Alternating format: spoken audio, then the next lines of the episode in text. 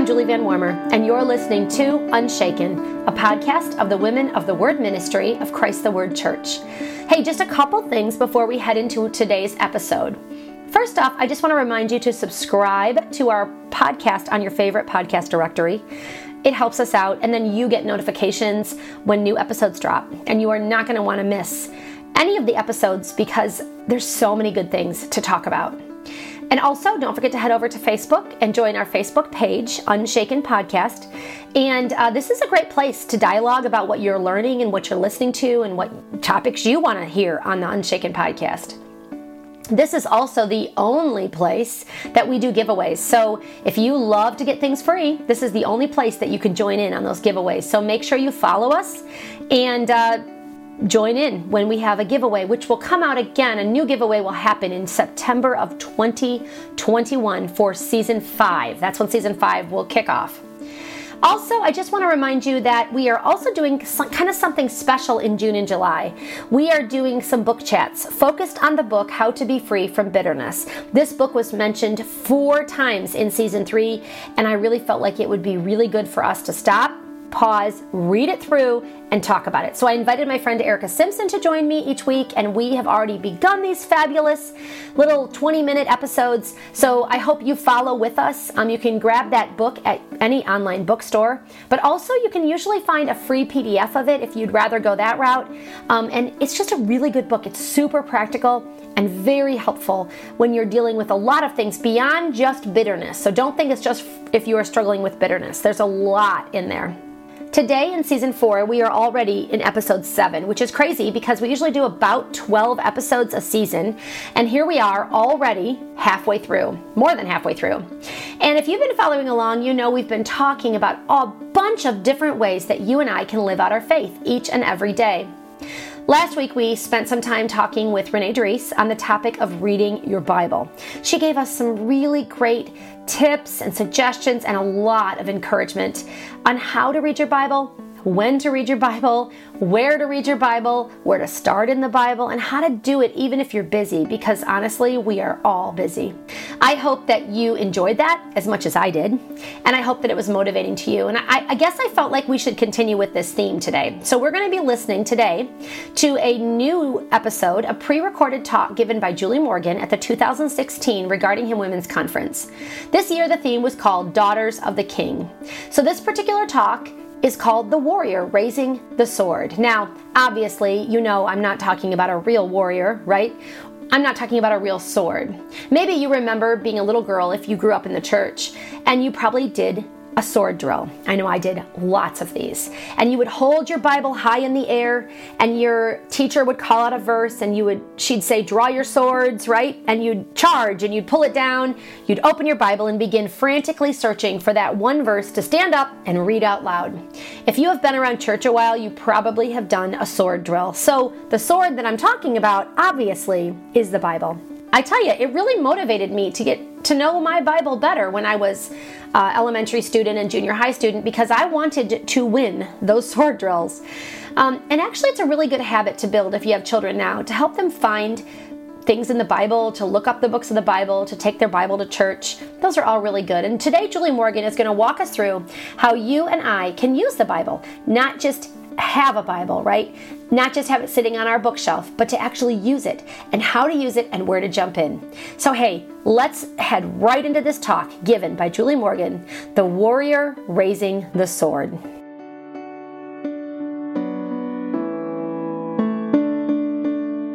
My name is Julie. They asked me to do this talk um, sometime in the spring. And I kind of looked at them like, why, but um, when they asked me, they said because I love God's Word. And I've applied God's Word in my life in some um, crazy situations. And we all have crazy situations, so I'll share a little bit about myself as we go through, but don't compare your situation to mine, because you likely will not be called to the things that I've been called to. I have sent a child to heaven from leukemia. And these crazy mop of curls on my head is because I also went through breast cancer treatment while I was pregnant. So, having said all that, I've really taken God's word and applied it to my life. I'm going to start with prayer and then I'll begin. I think most people are in. Father God, thank you for today. Thank you for this day that we can get away and we can focus on you. Lord, I pray that you would open all of our hearts to hear your truth. I pray that we would not only be hearers of your word, but doers. That we would live in obedience to you. Father, work through my mouth. Keep it from saying things you don't want me to say. And Father, I pray that you would open people's ears, that they would hear only the things that you have for them. We ask this in your name. Amen. So I want to start by telling you a story about two knights. Our first knight comes from a long line of famous knights. He grew up hearing stories of famous battles, and he played with practice swords as a child, and always assumed that someday he too would become a knight. Intellectually, he knew how to use his sword, deflect his enemy's blows, and fight for his king. However, he trusted in his great heritage too much and never really spent much time putting into practice the things he knew in his head. His sword sat in the corner of his house collecting dust because he so rarely picked it up to practice with it. After all, the kingdom was at peace. The second knight really wasn't a knight at all, but he was a stable boy who dreamed of becoming something more. Every day he would work hard in the king's stable, and then at night he would steal away to the forest to practice with an old, battered sword he had found discarded. After years of diligently practicing at night, he became a rather talented hunter. Well, one day there was a surprise attack on the castle. And the second knight grabbed his trusty sword that he spent so much time with and dashed off to defend the castle and the king. He was confident that he could defeat the enemy because he knew the power of his sword and his ability to wield it effectively. The first knight also valiantly wanted to serve his king. So he ran to his house and had to search for what corner he left his word, his sword in. And you didn't hear that. What corner he left his sword in. Then he had to dust it off. And then he ran off to help fight for his king. Only to get there just as the stable boy slayed the enemy. He was shocked. The stable boy? But the stable boy's love for his king and his diligent practice with his sword made him a more effective warrior. And the first knight realized too late that faithful action is required in true service to our king. Now, I'm sure you all saw through my very thinly veiled story and my word slips that we're to be like the stable boy. We are the lonely boy with a powerful sword at our fingertips. And we need to love and serve our king. But our king is not the king of medieval Europe, but the king of kings and the lord of lords. And our sword is not formed of metal, but formed out of the very words of God. We are to love our king, as the stable boy did, learn to use our sword, God's word, effectively, and live in honor and obedience to our king. So I want to encourage us in those three things today. And if you're like me and you have to fill out little things on your form and take notes, my three points are here it is. You ready? Number one, we need to love God's Word. Number two, we need to learn God's Word. And number three, we need to live in obedience to God's Word. So, first of all, loving God's Word. The Bible claims and is the Word of God. It's not just an ordinary book, but it is God speaking in written form. 2 Timothy 3 16 through 17 says, All scripture is inspired by God and profitable for teaching, for reproof, for correction, for training in righteousness, that the man of God may be adequate, equipped for every good work. So I want to examine that a little bit closer. First of all, it says all Scripture. While the context of the passage refers to Old Testament scriptures Timothy was taught as a child, it can be inferred from other New Testament passages to include all Scripture, all 66 books, the Old Testament, the New Testament, and that little verse you've never liked. It's all inspired. They were all written by different human hands, but all came from a divine origin. Men moved by the Spirit of God. We should therefore expect to see a cohesive and unified story across the different books of the Bible. And in fact, there is one. The entire Bible tells the story of God working to draw a wayward people to himself through his son Jesus. From creation to the end of the age, from Genesis to Revelation. Secondly, look at the word inspired. And just so you know, like the second Timothy is on your little top right sheet. So if you want to underline or highlight or whatever, it's there. The word inspired. The Greek word is theopneustos, and I cannot pronounce that, but that's what it is. and there's two roots in there. Theo, which is where we get our word theocracy, a government ruled by religious leaders, and theology, the study of God. And it actually means God. And the other root is pneumo, and it's the base of the word pneumonia, a disease of the lungs, or pneumatic, pertaining to air or other gas. And it means breath. So theopneustos is God's breath. The second Timothy passage says that all scripture is God's breath, or God breathed.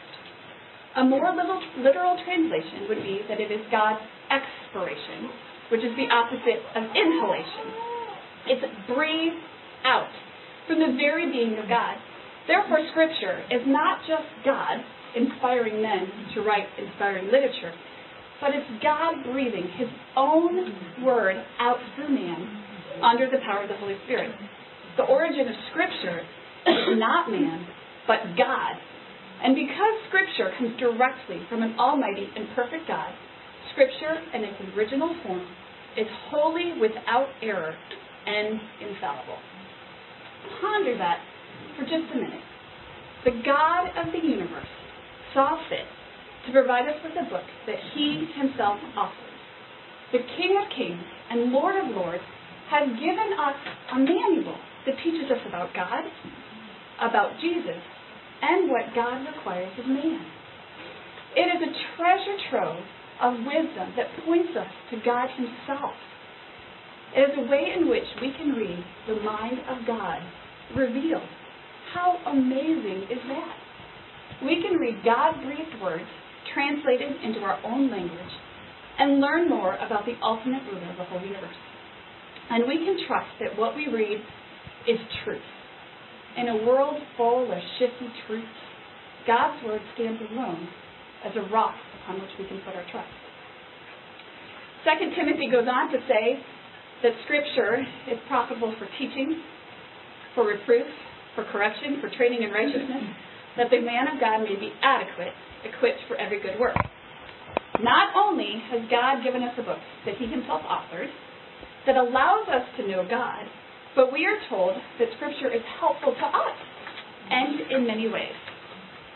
First of all, Scripture profits us by teaching us the things of God and drawing us to God in the first place.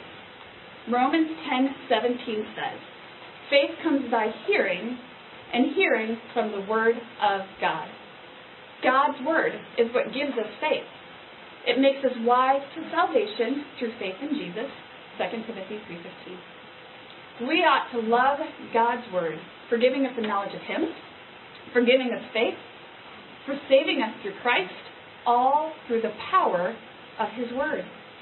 Scripture also instructs us in truth regarding sin, love, marriage, children, who we are, and who God is. Second, Scripture reproves us, which means to reveal areas in our lives that are sinful, that are not conforming to the will of God. By being made aware of our sin, we are driven to seek the cure and turn to the cross for salvation to be made right with God. Third, Scripture profits us by correction or by righting our wrong thoughts, emotions, behaviors, and or beliefs. Scripture corrects us and causes us to change our path and believe what is taught in His Word. Fourth, Scripture causes us to grow or to be trained in righteousness in our relationship to God. Scripture is the means by which we come to know God and also how we grow and mature in our faith. And the last thing from 2 Timothy is that Scripture is what actually equips us for every good work God has given us to do. As Scripture teaches, reproves, corrects, and trains us, we are being equipped for the work that God has given us. If we aren't spending time in Scripture, then we aren't equipped for what He has given us to do. It would be like a gardener without a spade, or a surgeon without a scalpel, or a knight without his sword. God has given us the very means, His Word, by which we will be equipped for our work. So be in it. I would be remiss in talking about loving God's Word if I didn't mention Psalm 119. It's an amazing Hebrew poem that is dedicated to the love and power of God's Word. I would encourage you to read it, but I actually didn't pick it to go through with you today because it's long.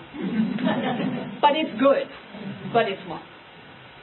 Psalm 119 says that God's Word will bless those who walk in it, keep us pure and from sin, counsel us, revive us, revive a weary soul, sustain us, feed a hungry spirit, strengthen the grieving, comfort the afflicted, give insight, wisdom, and understanding, strengthen us, give us hope, joy, song, praise, help, cause us to meditate on God's wonders, give us an awe of God, cause us to fear His judgment, and give us a light to our path. Hmm.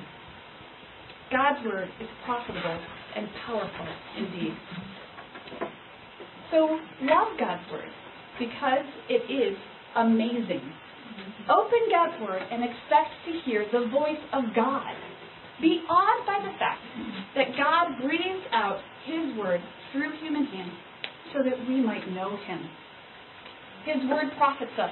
It gives us faith and salvation.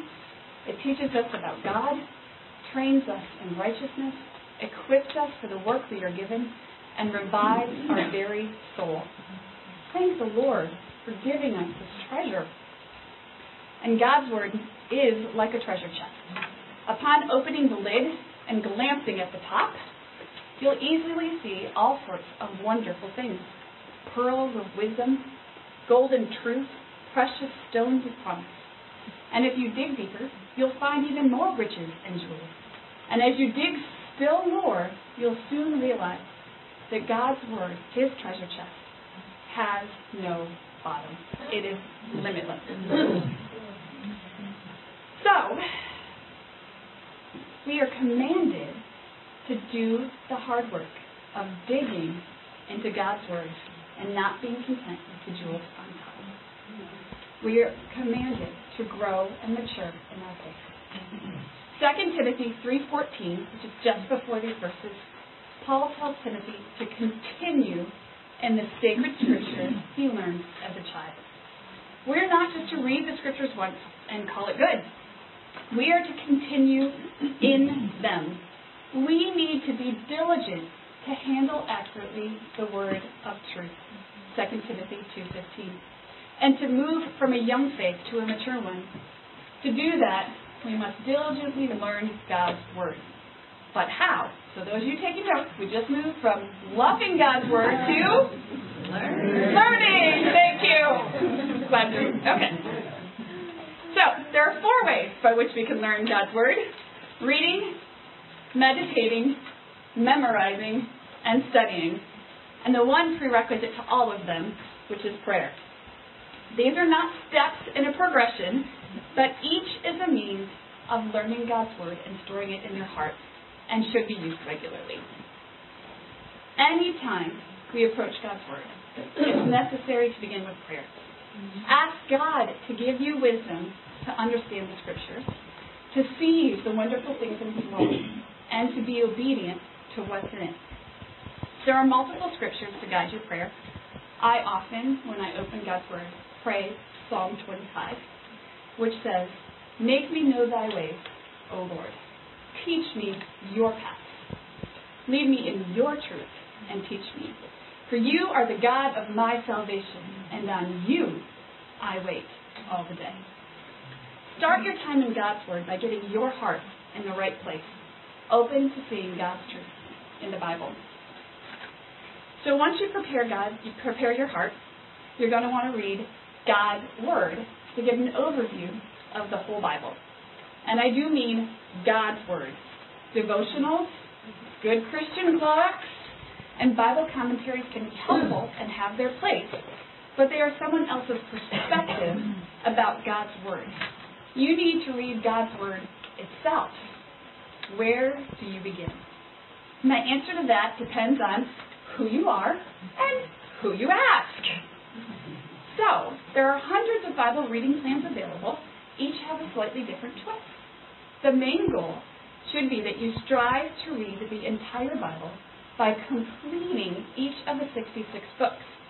The BREST approach is an organized one that has you read systematically through different books of the Bible and not just randomly pick out passages. When you have a systematic approach, you'll be able to have continuity in your reading and understand the context of the passage. One really easy method to do this take the number of pages in your Bible, divide it by 365, and read about that many pages a day. Not hard, but it works. Um, another method, there's tons of Bible reading plans. I've put list, little link at the bottom.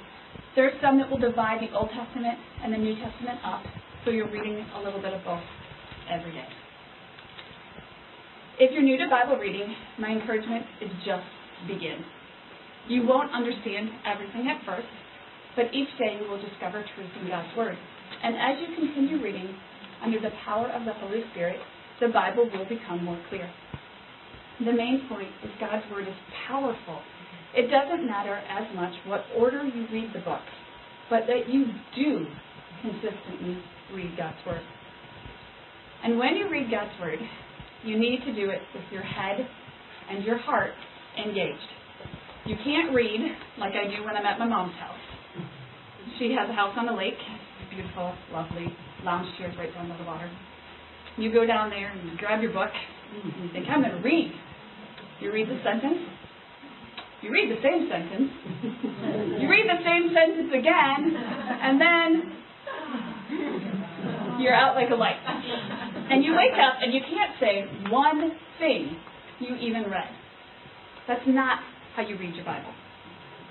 You need to read and think at the same time. We're women, we can multitask. You can do it. Ask yourself questions. Use a pen to underline things that stand out. Put a question mark next to something you don't understand. Keep a short journal and jot down just one quick thing as a means to help you remember what you read. If you're very familiar with the passage you've read, consider reading it in a different translation so that you don't just scan over the words quickly. I'm also going to go out on a limb and suggest that you read an actual paper Bible. I know. Reading a paper will help you understand the context of a passage because the before and the after are right there, and you don't have to swipe to get to them. now, please understand, I believe smartphone apps have their advantages. They allow you to read God's Word almost anywhere at any time instead of mindlessly flipping through your Facebook feed. But I have found great blessing in using an actual paper Bible.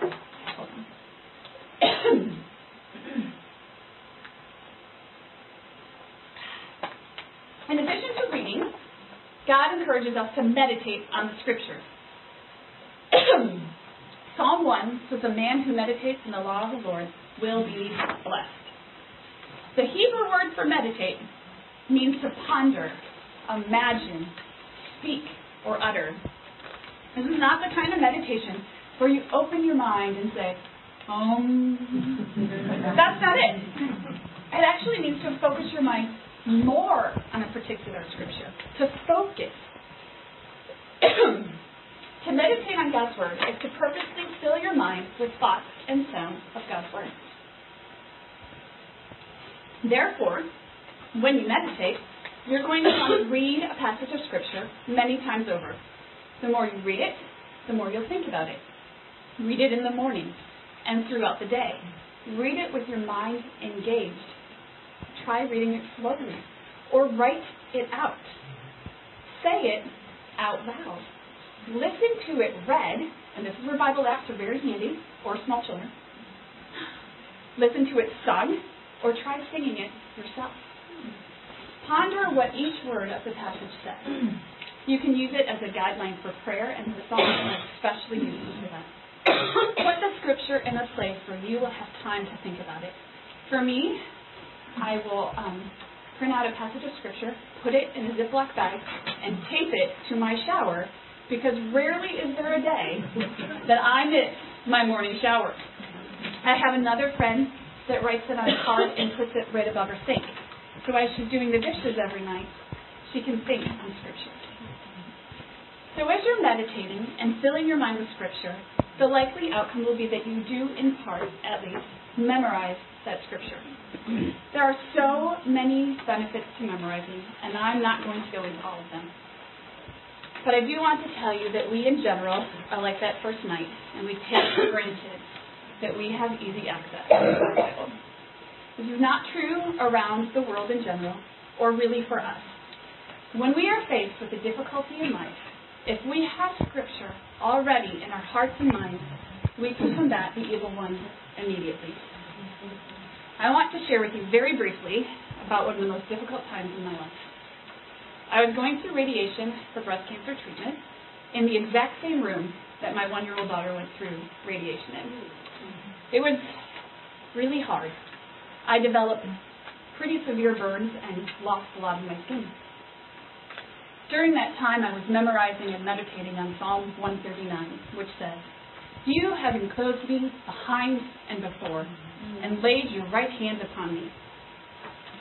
So as the radiation machine would go around me, I would remember that it was God Himself who had truly enclosed me, and He had laid His right hand upon me. The important thing for you to know is that during radiation, I had no access to my Bible. I had to lay and not move a muscle. They even got irritated if I coughed. If I hadn't stored God's Word in my heart, my mind would have been an easy target for the lies and fears that come from the devil. You never know when you will be without your Bible, so don't take it for granted. Memorize passages of Scripture so you will be equipped for what God has called you to do.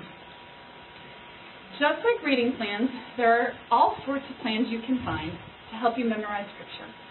But if I'm going to be honest with you, the most effective way for me to memorize has always been twofold.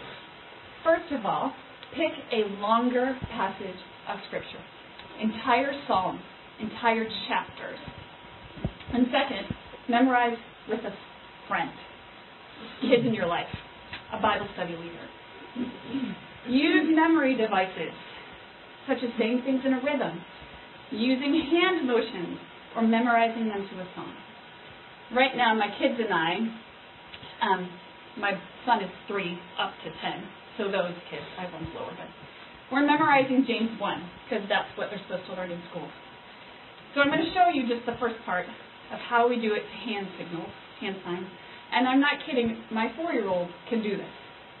so, James, a servant of God and of the Lord Jesus Christ, to the twelve tribes in the dispersion, greetings. Count it all joy, my brethren, when you meet trials of various kinds, for you know that the testing of your faith produces steadfastness. and let steadfastness have its full effect, that you may be perfect and complete, lacking in nothing. And you will find, as you do that, your muscle memory helps your mind memory. And those motions aren't anything magic. I think some of them are sign language. Yeah.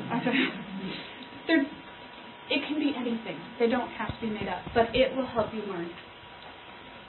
Also, as you're memorizing, talk mm-hmm. about the passage of Scripture with others. It'll help you be encouraged with the way God is using His Word in your life and also in the lives of other people. So there's a thing on the bottom, fighterverses.com. They have tons of scripture put to song.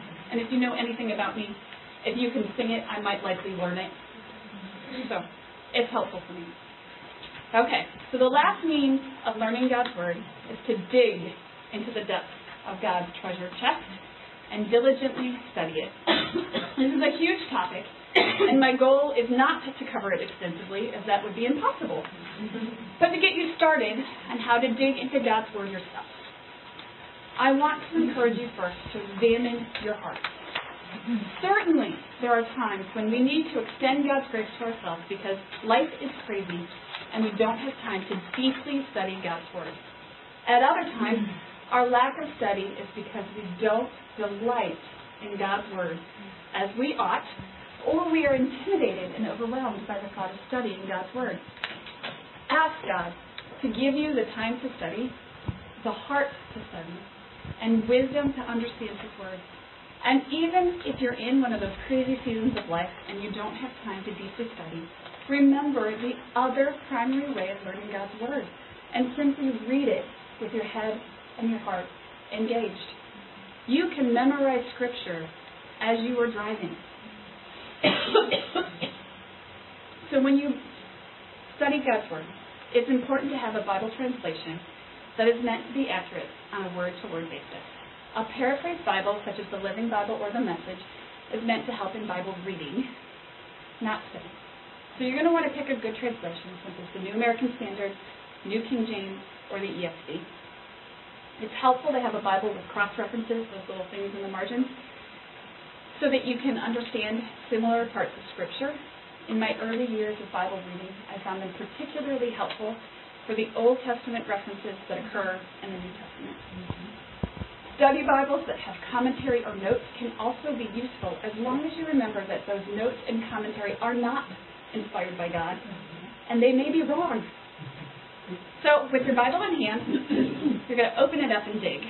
And I'm going to demonstrate a technique known as OIA, or Observe, Interpret, and Apply. So if you remember, our first prerequisite for learning God's Word is to pray.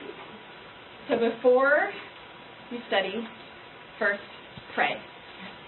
Second, you're going to make some observations or look at what does the Bible say. And I'm going to run through some things really quickly and trying to take notes. You're not going to get it, so just listen. Okay?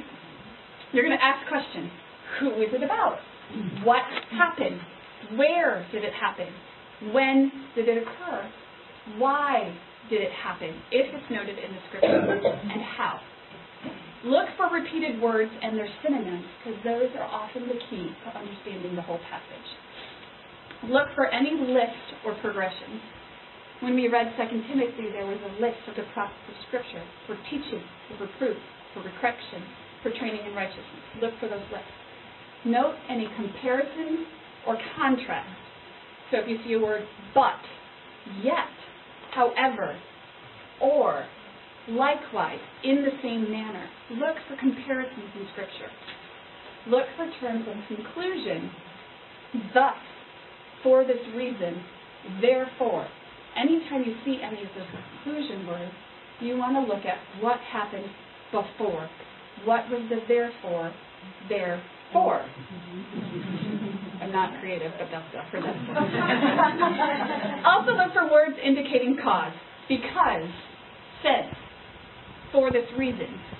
Note words that denote time, after, before, soon, next. And it can be helpful to come up with a key verse or a main theme of your passage. So if you all want to pull out your um, Psalm 1, we are going to go through it. And I know that this is way too small for you all to read, which is why you have a handout. But I wanted it all on one page so that you could get it. And Shane, would you mind reading? How blessed is the man who does not walk in the counsel of the wicked, nor stand in the path of sinners, nor sit in the seat of scoffers. But his delight is in the law of the Lord, and in his law he meditates day and night. He will be like a tree firmly planted by streams of water, which yields its fruit in its season, and its leaf does not wither, and in whatever he hopes, and in whatever he does, he prospers. The wicked are not so but they are like chaff which the wind drives away. Therefore the wicked will not stand in the judgment, nor sinners in the assembly of the righteous. For the Lord knows the way of the righteous, but the way of the wicked will perish. Hmm. Okay, so in verse 1, and by the way, if you thought you all got to just sit here and listen, you didn't realize that you signed up to be with me, and this is audience participation time. But don't worry, I'm going to teach you like I do my kids at times. So in verse 1, there's a contrast between two different types of people. And as you read the left of the psalm, there's a lot of synonyms. So, what would be, in verse 1, the two types of people? They're highlighted in orange. All right somebody. I know you're sitting in a room of 100 people and you don't want to be intimidated, but it's in orange. Blessed and wicked. Thank you. You earned the gold star. okay, so you're blessed and wicked, and then I just went through and did some of the synonyms. Now, if I was doing this on my own, I would also highlight the pronouns. So, but his delight in verse 2, that his is a righteous. So you would always want to look for your pronouns and mark them appropriately as well. Okay? So now that you've seen there's two different types of people, the next thing I would do is I would make a column on my sheet of paper, and on one side would be blessed, and on the other side would be wicked, unrighteous, pick a word. And I would list all the things that Psalm 1 says about those two people. But through the magic of PowerPoint, ta-da, there it is. so the righteous don't walk in the counsel of the wicked. They don't stand in the paths of sinners. They don't sit with scoffers. They delight in God's law, then meditate on God's law day and night, 24 7. They'll be like a tree planted by water. They'll bear fruit in season. Their leaves will not wither. Their actions will prosper, and the Lord knows their way. Now contrast that to the wicked. They give bad counsel. They scoff at God and His Word. They're like chaff, which is driven away by the wind. They won't stand in judgment or in the assembly of the righteous, and their way will perish. So that's the next thing I would do. Then I'd also look, I'm not sure how well you can see this, but right here where it says walk, it's underlined stand, and sit. You're going to look for progression. Remember lists or progressions? And that is a progression. Think about it. You walk, then you stand to talk with someone, and then you sit down. It's a progression of being settled with the wicked. And then the next thing, you're going to look for but, comparison, therefore. So in verse 2, 4, and 6, there's the word but. It's making a comparison between two things. But his delight is in the law of the Lord. In comparison to right before it, scoffing at God. And in verse 5, therefore the wicked will not stand in judgment. Does anybody want to take a stab as to why the wicked will not stand in judgment? It's right in the verse before it. They'll be driven by the wind. All right. So now, if you were going to cheat, you could open up your Bible and look at Psalm 1. And right across the top, you probably have a title. So, if someone's going to give a title, now think about it, it's a comparison between two types of people. Does anybody want to take a stab in the dark as to what a main thought from Psalm 1 would be? Two ways to live. Great, Becky. There's two ways to live. A comparison between, go ahead. Yeah, righteous versus the wicked. Righteous versus the wicked, which is actually what's on top of my Bible. so yeah, it doesn't have to be worded exactly, but just put it in your head of this is the main thing that Psalm 1 is about. So after you make your observations, the next thing you need to do is interpret. And in all honesty, someone, some people often skip the observation part and move right to the interpretation part. Don't do that. Interpretation means to look at what does the Bible mean by what is being said in the passage. And I want to cover a few general rules for Bible interpretation. First of all, God's Word has clarity. Ordinary people, using ordinary means, can understand enough to be faithful Christians. The main things we need to know can be clearly seen in Scripture, like the jewels on top of the treasure chest. The most important aspects of Scripture may not be understood perfectly, like God's sovereignty, but can be understood sufficiently or enough to live a life of obedience to God. Have faith.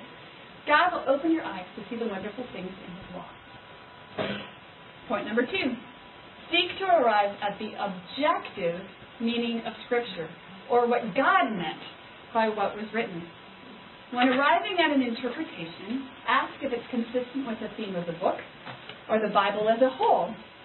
Consider the historical and cultural context and never make a verse say what you want it to say.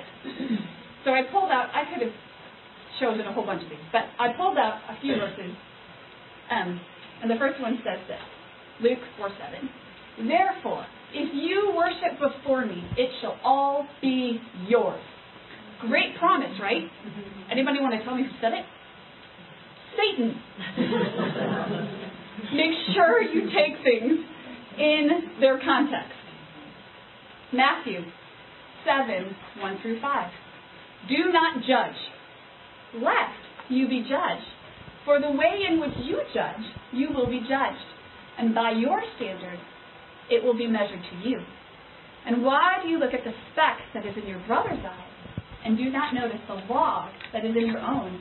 Or how can you say to your brother, Let me take the speck out of your eye, and behold, the log is in your own eye? You hypocrite! First take the log out of your own eye, and then you will see clearly to take the speck out of your brother. It's not that we're not to judge, but that we are to judge in a state of humility. And my next, one of my favorite verses, Romans 8:28. And you know that God causes all things to work together for good. There's another half to that verse. God causes all things to work together for good to those who love God and, and called according to His purpose. Make sure you take Scripture in its context. Number three, use Scripture to interpret Scripture. Since the author of Scripture is God, and God is wholly without flaw, Scripture cannot contradict itself. When you find a passage that has multiple possible interpretations, trust the one that is consistent with the rest of the Bible. Don't base any interpretation on one verse alone, but base it on the whole of Scripture to avoid false interpretations. To be honest, there are some areas in Scripture that do seem to contradict themselves. Some are very easily explained, others have good possible explanations, and a few have explanations that are yet to be determined. But don't throw out all of Scripture because of a few passages our finite minds cannot grasp. Number four, determine carefully the meaning of words. Words we use today like mouse, web, surf, all have different meanings than they did 20 years ago, and biblical words are no different. To add to the challenge, some words are translated into one word in English. the word translated as love is actually four different words, each with a slight nuance, but they're all translated as the word love. So double check the meaning of words. You can use Strong's Bible Concordance, Vine's Bible Dictionary, or good old Merriam-Webster, and they are all available online. Another helpful use for your smartphone. Siri, what is the definition? I don't suggest using Siri, but you could probably try. Number five, look for the single meaning of the passage. Don't over spiritualize something or look for hidden meanings unless the author indicates that there is one. Let the passage speak for itself. This is especially true in the parables or teaching stories of Jesus. Parables have one central point, and unless explicitly stated, don't read too much into the details of the story. And number six, which is probably the most important, interpret with a spirit of humility. God's word is inerrant and infallible. It is perfect, but our interpretations are not. Read, reread, think, and rethink. Be open to correct your earlier interpretations as you gain new knowledge of God's Word. Check your interpretations with your pastor, fellow Christians, good commentary. Have confidence in what God is revealing, but remain teachable that He might be showing you more. Okay, so now we're going to look at Psalm 1 again. And I have highlighted some words that I would personally want to double check that I have the right meaning. What does blessed mean? Does that mean I'm happy all the time? What is wicked? Does that mean they're on death row? Meditate, I already gave you, right? Prosper, does that mean whatever I do will turn out perfectly? I'm not going to tell you the answers. You can dig on your own. But those are words that you would want to know the meanings to. So Psalms usually have a point, a main point to get across. And I'm not going to ask you and put you on the spot to interpret what Psalm 1 is about. But I'll tell you, um, John Piper says there are four main points to this psalm. There are two kinds of people in this world the righteous and the unrighteous. There are two destinies you will either be like chaff or you will be like a tree. There are two eternal outcomes. You're either blessed or you perish. And there are two treatments of God's Word. You either delight in it or you scoff at it. So the last step is application. And while there is only one true interpretation, there are many personal applications.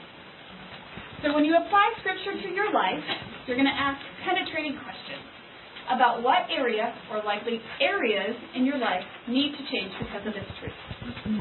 An acronym I found online might be useful in helping you apply Scripture to your life. There you go. Okay, peace stuff. So here's what it is. P, is there a promise to claim? E, is there an example to follow? A is an attitude to change. C is there a command to obey? E, an error to avoid. S, sin to confess. T, truth to speak to self or others. E, an exaltation of God. P, a prayer to pray. Or S, something to thank God for. So if we were to go through Psalm 1, you could take each one of these and think about how could I apply Psalm 1 to my life? Is there a promise to claim? The Lord knows the way of the righteous. Is there an example to follow? The blessed delight in God's law. Is there an attitude I need to change? Oh Lord, let me delight more in your word than in the cares of this world. Is there a command to obey? Now, Psalm 1 doesn't have an explicit command. However, it could be inferred that you should be spending time in God's law. Is there an error to avoid? Listening to the counsel of the wicked. Is there a sin to confess? Father, I have approved of what is wicked. I have listened to the counsel of the ungodly. Is there a truth to speak to self or others? There are two destinies in this world. The wicked will perish. Is there an exaltation or a lifting up of God's name? God is the one who holds power over both the righteous and the wicked. Is there a prayer to pray? Lord, let me delight in your law. Or is there something to thank God for? Father, thank you for giving me your word as a light to my path. So application leads me to the last part of my talk, which is living God's word. It's not just enough to know God's word, to love God's word. We need to live God's word as evidence that we love God himself. Jesus demonstrated this when he was tempted by Satan in the wilderness after 40 days of fasting. The devil tempted Jesus with food, power, and glory, and each time Jesus defeated Satan by quoting Scripture, Scripture he had memorized and was hidden in his heart. But not only did he quote Scripture, he obeyed Scripture. He knew it and lived it. John 14, 15 says, If you love me, keep my commandments. Keeping God's commandments is a heart, head, and body action. We must delight in the right things, think the right things, and do the right things. Living God's word encompasses our whole body. I had a little fun preparing for this talk by doing a little market research, and I asked fellow believers where Scripture had changed their lives. And to be honest, I could spend a whole talk going through this. But we don't have time. So I want to encourage you with just a few examples of how other believers have lived God's Word in heart, thought, and action to the Scriptures and been greatly blessed by it. One friend faced the possible blindness of her newborn son, and a pastor shared with her the story of a boy who was blind from birth. And Jesus told the crowd it wasn't the parents' fault. That biblical truth greatly encouraged her and allowed her to not live in guilt, thinking that she caused her son's illness. And it helped her defeat the lies of Satan in her head.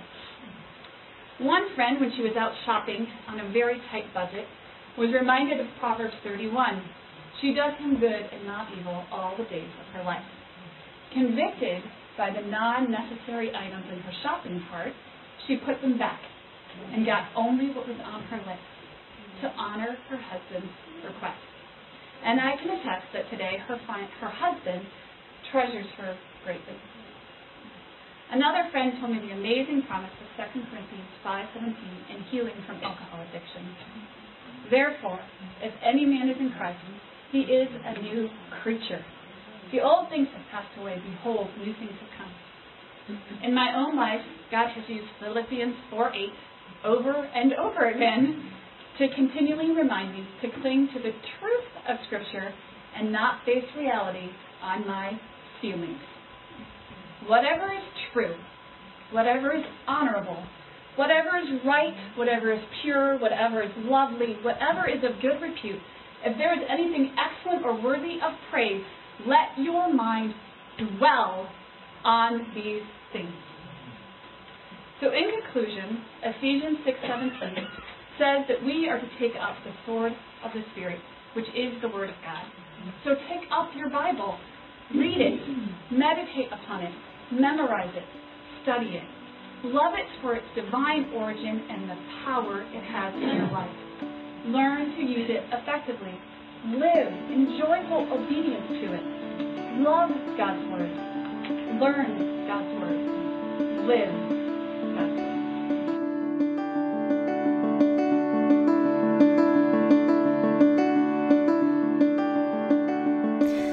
Wow, that was really practical and so helpful. There were so many similar themes that we heard between this week and last week's episode. I'm thinking that we should be out reading our Bibles, right? We got a lot of good, solid teaching from both these ladies. Actually, it's interesting how things continue to roll through these episodes about how important it is to keep the Bible at the forefront of every single thing we do, every single day. I mean, it is our guidebook, it's our main source, it is the number one way God speaks to us, so we should not neglect it. I also think it's a really good idea to ask ourselves some questions when we're done reading a passage. Like, what does this passage tell me about God? What does this passage say about you and me? And what do you learn about your relationship with God through this passage? What sin do I see in my life that directly is spoken of in this passage? Are you being called to forgive someone or to pray for someone or to encourage someone because of this passage? I am such a humongous fan of questions. And I actually think self evaluation is really helpful when you're reading a passage of the Bible because, as Julie pointed out in the beginning, all scripture is inspired by God and profitable for teaching, for reproof, for correction, and for training in righteousness, so the man of God may be complete, fully equipped for every good work. That's 2 Timothy 3:16. And that's pretty powerful, isn't it? It is a hugely powerful passage about the importance of God's word. Hey, let me pray for us today. Heavenly Father, I come before you and thank you for each of the listeners who are listening today. I thank you for your word and that this is how you mainly speak to us. I thank you that it is real, that it's alive, and that it's active. I pray that we would read your word daily, that we would love your word, and that we would live your word out in our lives. Help us to apply what we read each and every day. In Jesus' name, amen. Hey, join us next week as we listen to an interview on another important topic the topic of prayer.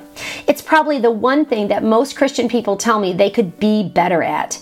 So join me as I spend time talking with a friend of our podcast on this important topic. Get ready to have a notebook. You're going to want to write down all the ideas that she shares. And don't forget to join us each week in June and July of 2021 as we do those little book chats with Erica Simpson. They have been so good so far, and I know the rest of them are going to be excellent. You are not going to want to miss them. Hey, and remember, when everything around you is shaking, you can stand unshaken because of our rock and our fortress, because of God. Until next time.